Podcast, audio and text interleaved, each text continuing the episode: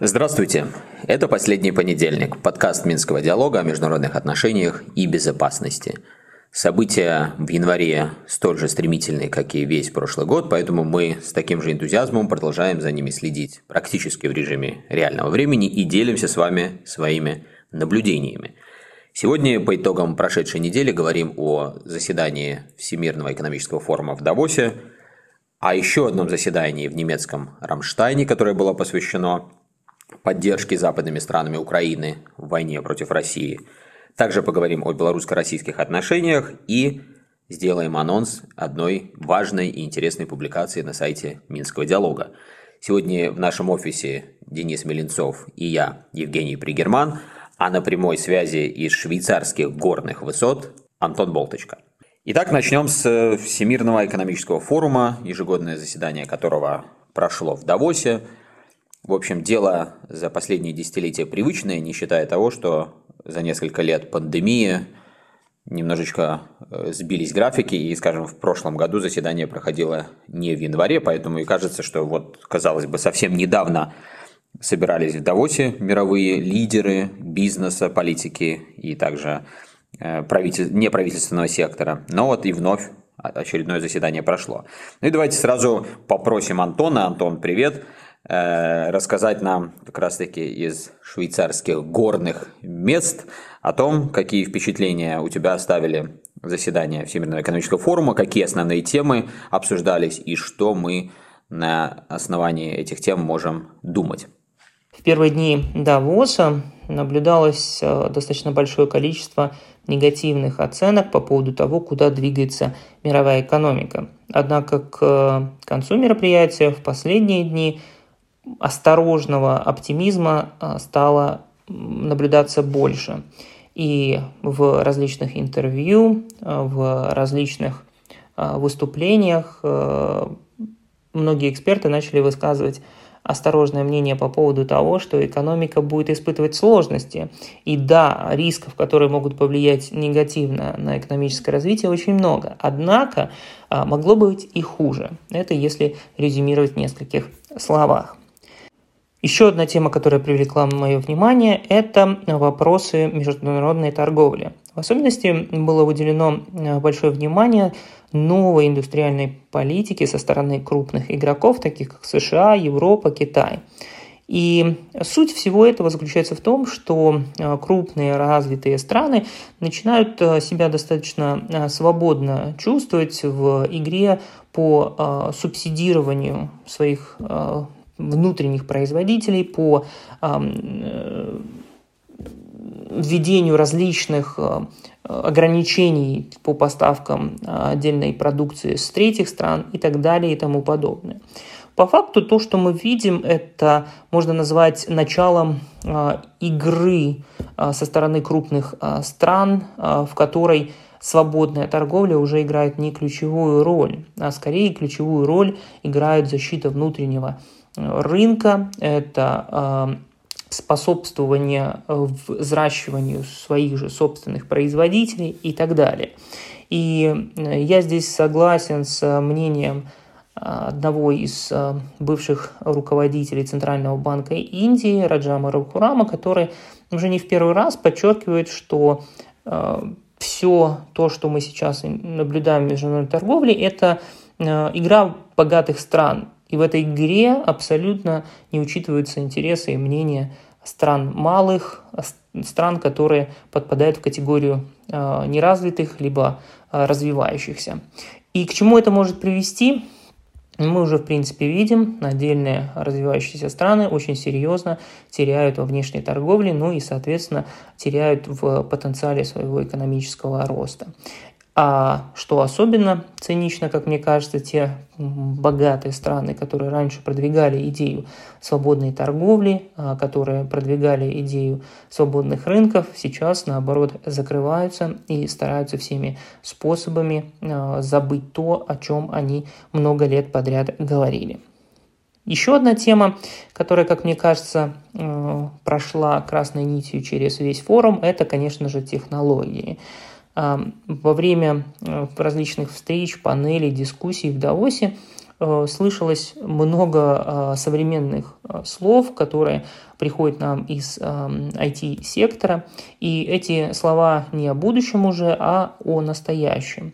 Ну и в частности, крупные компании, представители крупных компаний подчеркивали, что сейчас бизнес, технологический бизнес, он под давлением возросших издержек, то есть в связи с ковидом, в связи с войной в Украине все привело к тому, что э, эти крупные компании достаточно сильно страдают от возросших стоимости поставок и так далее и тому подобное. И, соответственно, единственный способ выжить и развиваться – это снижать издержки. И одним из таких способов является развитие новых технологий, внедрение их, а, и эти технологии, скорее всего, выльются в то, что достаточно большое количество людей, в том числе в IT-секторе, потеряют свои рабочие места. И, собственно говоря, мы это уже наблюдаем, в частности, последняя новость об увольнении э, нескольких э, тысяч человек со стороны Гугла и не только Гугла. И это говорит о том, что IT-сектор в ближайшее время ждет очень большая трансформация. И вопрос в том, как эта трансформация скажется на экономическом развитии как отдельных стран, опять же, так и а, отдельных секторов. А что, с учетом всего того, Антон, что ты нам рассказал, можно прогнозировать по поводу э, будущего мировой экономики и э, той дискуссии, которая ведется, ну, скажем так, на элитном уровне, на элитарном уровне по поводу того, каким образом бороться с негативными тенденциями в мировой экономике. На сегодняшний день очень сложно делать прогнозы, но с чего я и начал эту тему, а, можно а, и э, закончить с этим, что те слова, которые сейчас звучат с уст руководителей крупных IT-компаний, это уже не про будущее, скорее это уже про настоящее. И если в предыдущие а, годы на World Economic Forum можно было услышать о различных э, нейронных сетях, э, о различных методах политики, таких как э, безусловный доход, как о том, что нас ждет в будущем, то сейчас все эти фразы, они скорее действительно говорят нам о том, что уже здесь, на пороге, что нас ждет уже даже в текущем году. Это все, если вкратце о таких более ярких моментах э, Давоса для меня лично. Опять же, каждый э, увидел там свое, потому что темы, которые там поднимались, они э, были разнообразные. Еще один быстрый вопрос. А как в самой Швейцарии воспринимаются заседания э, Давосского форума? Вызывают они такой же, а, такой же ажиотаж, как и во всем остальном мире, или же Швейцария продолжает жить своей собственной размеренной жизнью? Я э, эти недели э, нахожусь достаточно близко к месту проведения данного форума и а, наблюдаю за а, тем, как а, новости с форума распространяются в швейцарском обществе.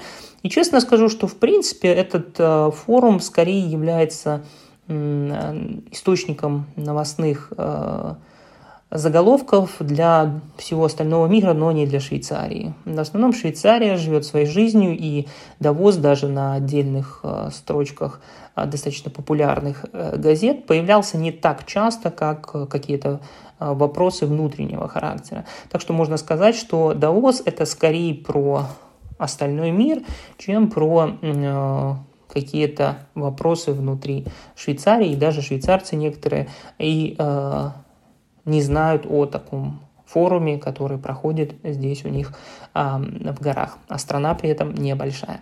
Ну вот э, это если вкратце о том, как я провел эту а, неделю, наблюдая за встречей мировых лидеров умов а, ученых в горах Швейцарии. Ну вот так выглядит картина из Давоса. Наверное, ничего иного ожидать и не приходилось. Я сразу вспоминаю, как на прошлом заседании Пожалуй, главной цитатой из Давоса была цитата от генерального секретаря НАТО Йенса Столтенберга, который тогда сказал, что свобода важнее свободной торговли. И вот я помню даже э, отдельно статью по этому поводу написал, потому что мне кажется, это некая такая квинтэссенция тех пертурбаций и вообще трансформаций, которые происходят в мире. Давос, который был создан как ну, такой светоч Э, глобализации, снятия границ и преград для свободной торговли, ну вот выходит теперь с такого рода заголовками. И не случайно действительно, что все те темы о ограничении э, свободной торговли, о возможном субсидировании, о протекционизме доминируют на площадках этого форума. Ну и также военная тематика, казалось бы, которая не должна относиться к Давосу, но тем не менее там тоже остается центральной.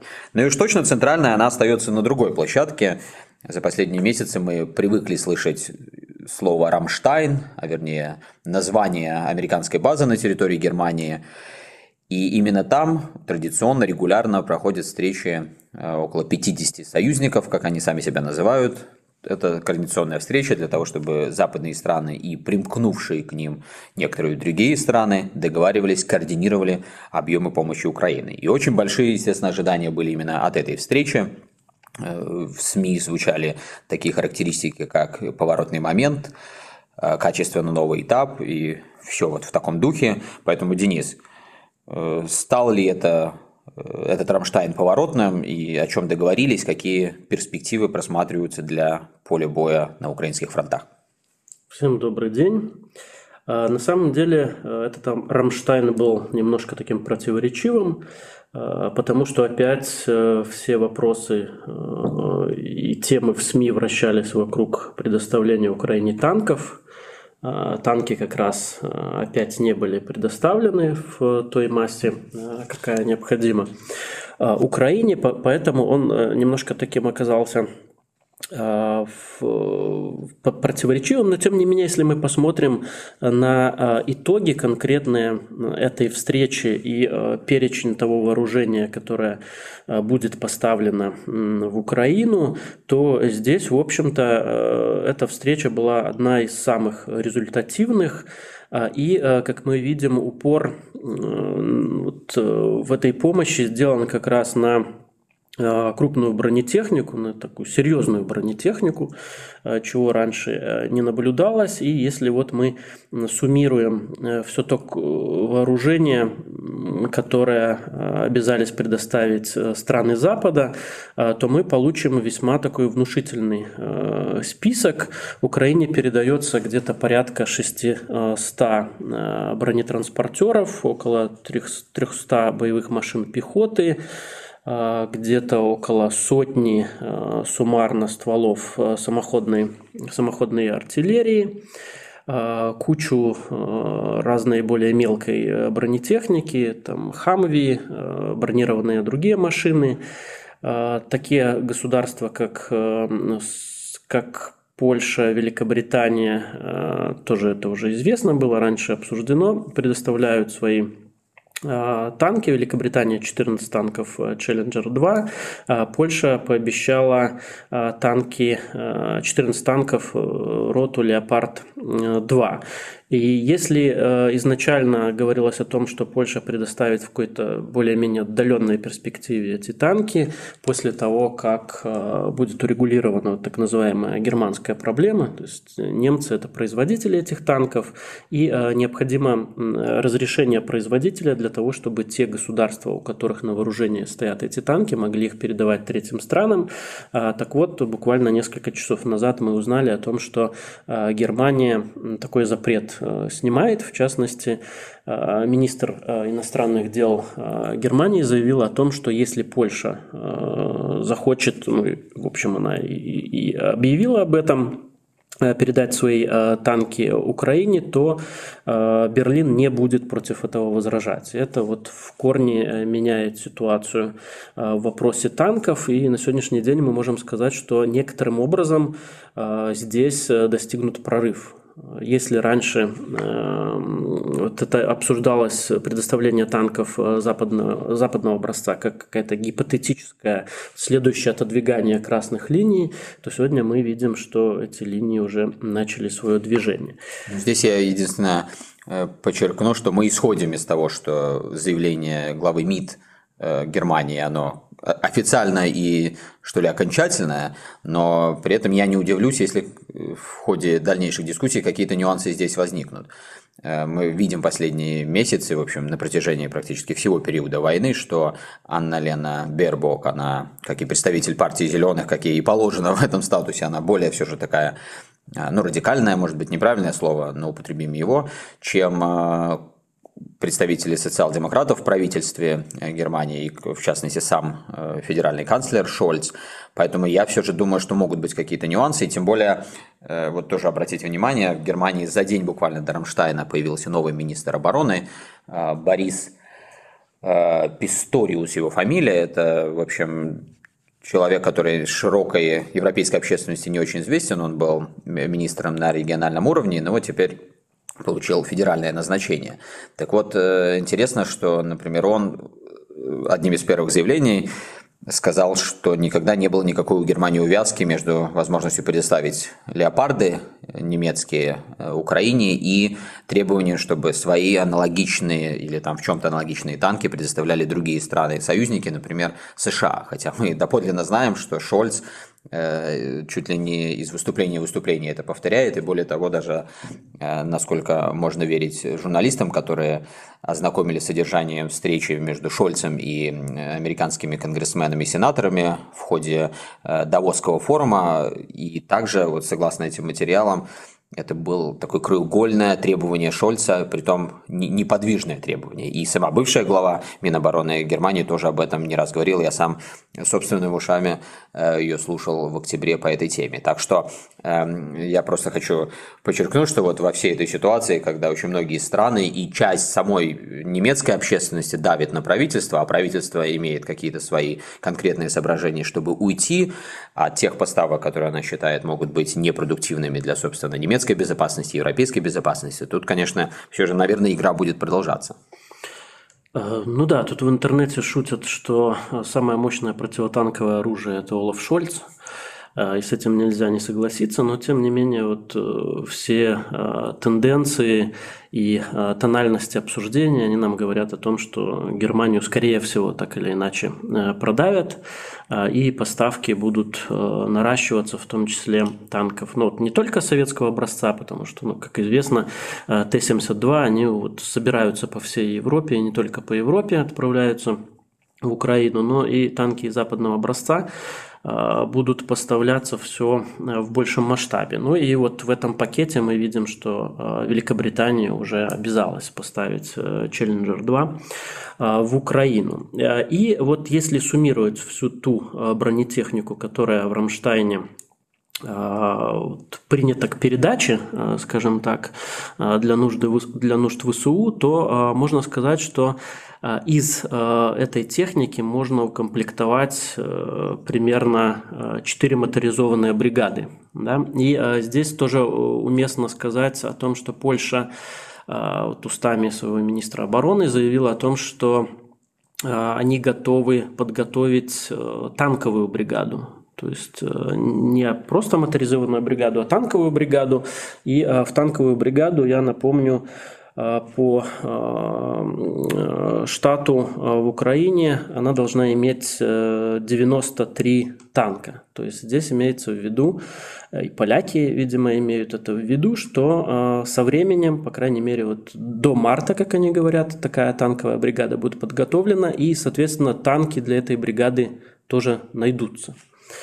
Вот, это что касается а, Рамштайна, да, и я еще хочу тут напомнить э, примерно сколько э, Украина э, заявляла о своих потребностях по танкам и другой бронетехнике. Вот в середине декабря главком ВСУ Валерий Залужный говорил о том, что для активных наступательных действий Украине необходимо минимум 300 Э, танков и э, около 600-700 э, боевых машин, боевых машин пехоты, а также до 500 гаубиц. То есть пока вот из того, что Украине обещано, этого недостаточно для того, чтобы Украина проводила эффективные наступательные действия. Ну и нужно смотреть, что Россия также и отмобилизовалась и поступают, поступает оружие, в том числе новейшее оружие на фронт, поэтому здесь вот эти вот требования со стороны Украины в необходимом вооружении для эффективных наступательных действий, оно тоже будет расти. Ну и будет расти некое такое давление внутри э, коалиции, э, не только на Германию, но и на всех сомневающихся, потому что здесь работает эффект зависимости от колеи. Э, я думаю, корректно будет его вспомнить, и мы уже не раз об этом говорили, что вступить в эту колею иногда достаточно просто, но по мере того, как конфликт затягивается, обрастает все новыми проблемами, нюансами, естественно, и те страны, которые оказывают помощь Киеву поставками э, вооружений, они вынуждены идти дальше, наращивать тоже эти самые поставки. И мы увидели э, в преддверии Рамштайна, на самом Рамштайне отражение этой тенденции. Вот Денис описал э, целый список различных вооружений, которые были обещаны. В целом США предоставили за день до Рамштайна или анонсировали, э, если смотреть на сумму, то один из самых больших пакетов единовременных 2,5 миллиарда. Но и мы также обратили внимание, что целый ряд стран, которые до этого оказывали помощь э, Украине, но, э, может быть, не так выпячивалась эта помощь, а здесь вот и Канада, и Швеция, и Нидерланды тоже в единоличном таком режиме а, отдельно от всех союзников объявили о том, что они будут предоставлять. Но и также многие обратили внимание, что за несколько дней до встречи в Рамштайне э, Польша, Литва и Латвия выпустили такое совместное, что ли, коммунике или заявление. Я посмотрел, что некоторые наши коллеги по европейским синктенкам даже назвали это формированием настоящей европейской коалиции союзников. Ну вот э, это заявление сводилось к тому, что сейчас критический момент, необходимо помогать еще больше и конкретнее э, Украине, и в том числе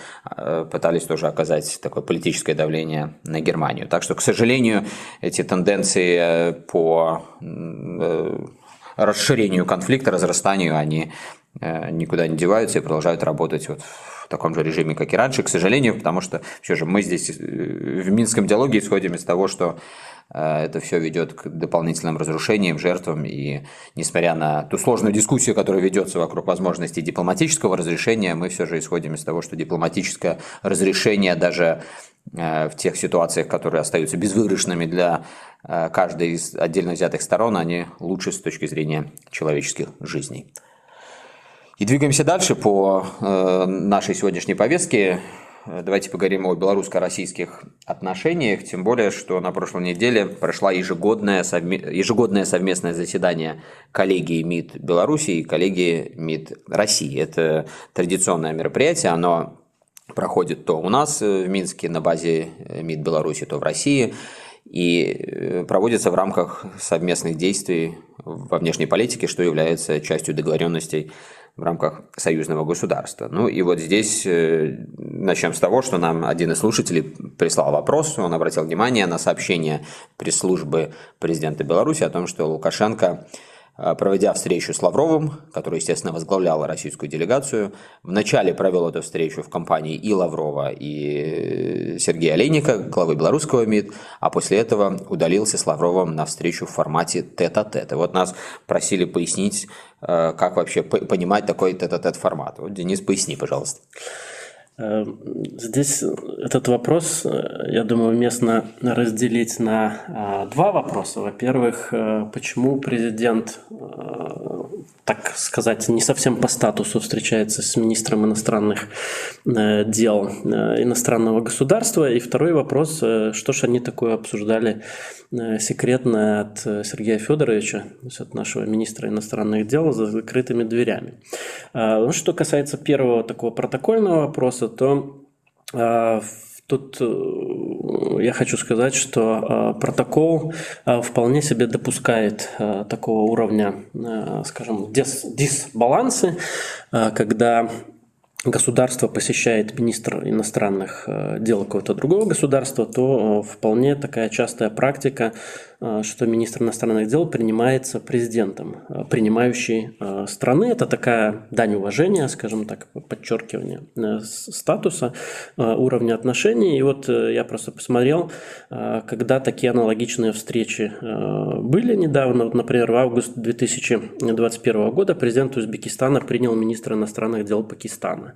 В ноябре прошлого года президент Кыргызстана принимал министра иностранных дел Узбекистана. В декабре 22-го президент Казахстана принимал и министра иностранных дел Литвы Лансбергиса, и в том же месяце э, министра иностранных дел Греции. И в декабре же президент Туркменистана принимал министра иностранных дел Королевства Саудовской Аравии. То есть это вполне распространенная практика, здесь ничего удивительного нет. Я даже могу добавить из э, мини-азиатских сюжетов, э, скажем, до того, как начали кардинально ломаться отношения между США и Россией, всегда существовала ну, такая протокольная что ли, договоренность, что когда глава либо российского МИД посещает Вашингтон, то э, президент США обязательно проводит встречу. И наоборот, если глава Госдепа находится в Москве, то же самое его э, принимает и э, президент России. Ну и более того, давайте вспомним, что э, когда сюда приезжал ну, тоже госсекретарь США, то, естественно, главным Э, пунктом встреч была встреча с Александром Лукашенко, так что действительно здесь вот самому этому, что ли, протокольному, если хотите, расхождению не стоит придавать большое значение. Здесь все связано с масштабом отношений, то э, какое значение этим отношениям придает, ну, в нашем случае, конкретно Минск? Ну да, я специально вот избегал э, того, чтобы приводить примеры великих держав, потому что там свои бывают расклады, да, и естественно, что важность таких встреч, она немножко другого масштаба, чем, скажем, более таких государств Э, меньшего масштаба. Приземленного. Ну, да, назовем их аккуратно, да. Э, ну, это э, как бы понятно, да, то есть никаких протокольных запретов на это нет, это не, не что-то экстраординарное в международной практике. Что касается второй части вопроса о том, что же они такое могли там обсуждать, то, конечно, здесь мы можем только строить какие-то догадки, но, скорее всего, речь шла о том, что Сергей Лавров привез какие-то Э, какой-то привет, назовем его так, от э, Владимира Путина, э, какие-то вещи, которые предназначались только для ушей президента Беларуси в продолжение вот тех дискуссий, которые проходили между двумя президентами ранее. Вот. Ну, опять же, подчеркну, что вот из международной практики вполне нормально, что президент и министр иностранных дел встречаются тет-а-тет и обмениваются мыслями. А, вот, то есть здесь э, строить каких-то таких э, такие догадки, теории заговоров все-таки, наверное, не стоит. Хотя времена такие, что вполне возможно там обсуждались какие-то вещи э, стратегического значения, но мы, к сожалению, об этом узнаем не скоро. Или, может быть, Или вообще, не вообще никогда не узнаем. Но я предлагаю немножко и шире поговорить о белорусско-российских отношениях, потому что помимо совместного проведения коллегии на прошлой неделе. Чуть раньше, 12 января, прошло совещание у Александра Лукашенко э, с расширенным составом правительства и всеми теми, кто так или иначе связан с белорусско-российскими отношениями. И как-то, мне кажется, этот сюжет немножко прошел, э, что ли, мимо новостных заголовков. Наверное, люди еще продолжали находиться в новогоднем таком формате.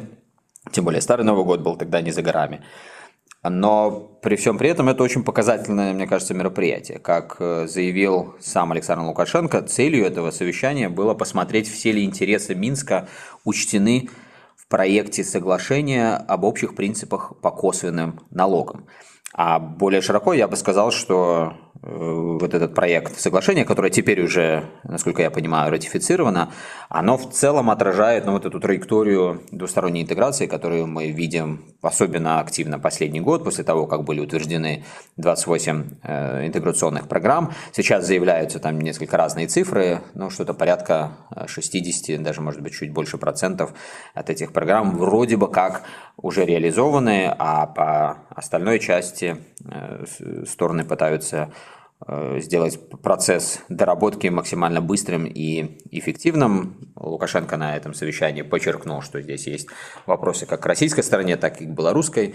То есть э, такой вот постановки вопроса, что только Россия это тормозит, не было. При этом, правда, и Лукашенко, и другие высшие должностные лица продолжают говорить о том, что шероховатости многочисленные, они остаются. В общем, ничего удивительного в этом нет, учитывая э, объем э, всех тех тематических полей, которые Э, согласовываются в рамках этой интеграции. Ну и учитывая то, что если шероховатости и сложности существовали 30 лет, то даже на сегодняшнем фоне, который максимально благоприятствует этой самой двусторонней интеграции, все же от всех из них уйти не получится. И здесь вот особенно называются три таких сектора – энергетика, промышленность, транспорт – Э, где шероховатости существуют, ну, в общем, это практически обо всем, да, скажем прямо, то есть э, это огромные, очень объемные э, сферы взаимодействия. Но вот одна из классических наших тем, все, что связано с газовым рынком, Э, мы услышали в конце прошлого года, когда здесь находилась большая российская делегация во главе с Путиным, что на высшем уровне достигнуты развязки по газовой тематике, но вот все же, как следует из заявления Лукашенко 12 января, это такие непостоянные развязки. То есть вот мы уже много лет говорим о том, что нужно найти э, такие решения в рамках и союзного государства, и ЕАЭС, которые позволят в принципе уйти от постоянных Э, терок, трений э, по поводу каких-то минимальных уступок для того, чтобы заложить основы единых рынков. И если эти единые рынки начинают существовать, ну тогда и э, не нужно каждый год вступать в какие-то разборки, чтобы выбивать уступки. Но вот выглядит так, что по газовому рынку хоть развязки и найдены на три года, как заявлено, это действительно продолжительный период, а не год, как обычно раньше происходило, но все же это временные развязки.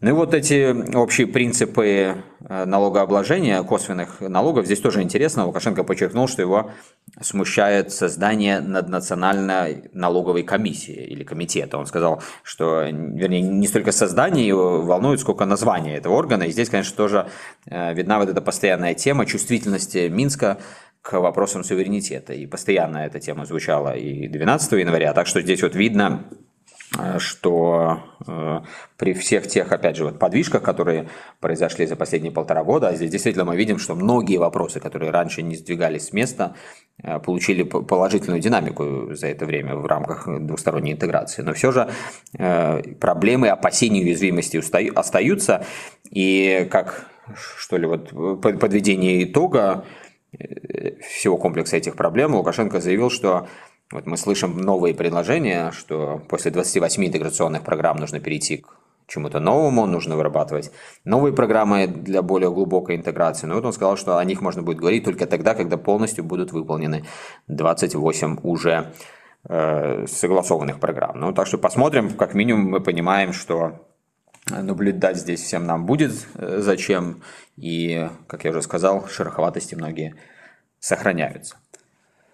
Ну а мы э, перейдем к самому последнему сюжету нашего сегодняшнего разговора. Э, я уже сказал, что в ближайшее самое время на нашем сайте появится э, важная публикация. Это ежегодная, ежегодная аналитическая записка по состоянию региональной безопасности. Мы ее начали готовить, по-моему, в 2018 году к первому форуму Минского диалога, к большому форуму, который в Минске проходил. И продолжаем это делать. В этот раз решили, правда, выпустить ее не традиционно в конце года, а э, в начале этого. Не будем сейчас вдаваться в детали, так как и времени нет, и нужно сохранить некую интригу, но мы просто хотели подчеркнуть, что в этой публикации мы подсуммировали многие тенденции, которые доминировали в региональной безопасности, в международных отношениях в регионе а последние годы. Мы посмотрели, насколько наши прогнозы были верны. Вот мы помним, как э, в декабре 2021 года мы так громко заявили о том, что происходит балканизация Восточной Европы, презентовали эту нашу записку на специальном мероприятии перед э, экспертами из США, Европы, России, и отдельно потом, и, помнишь, Денисом ГИМО мы обсуждали эту записку, и многие наши коллеги, как на Западе, так и на Востоке, ну, так, немножко на нас смотрели, как на каких-то алармистов. Просили не нагнетать. Да, вот именно так они и делали, хотя мы всегда подчеркиваем, что вот кто-кто, ну, не мы уж точно алармисты, никогда за нами этого не водилось, ну и вот так оказалось, что действительно, к сожалению, это был совсем не алармизм, а, как пророчество. мы видим, пророчество и очень точный прогноз. Так что, дорогие друзья, э, ознакомьтесь, пожалуйста, э, с этой публикацией. Повторюсь, я думаю, там будет много интересных обобщений, а в следующем последнем понедельнике мы попробуем какие-то из этих обобщений затронуть и с вами обсудить. Ну а пока же хорошей рабочей недели и услышимся.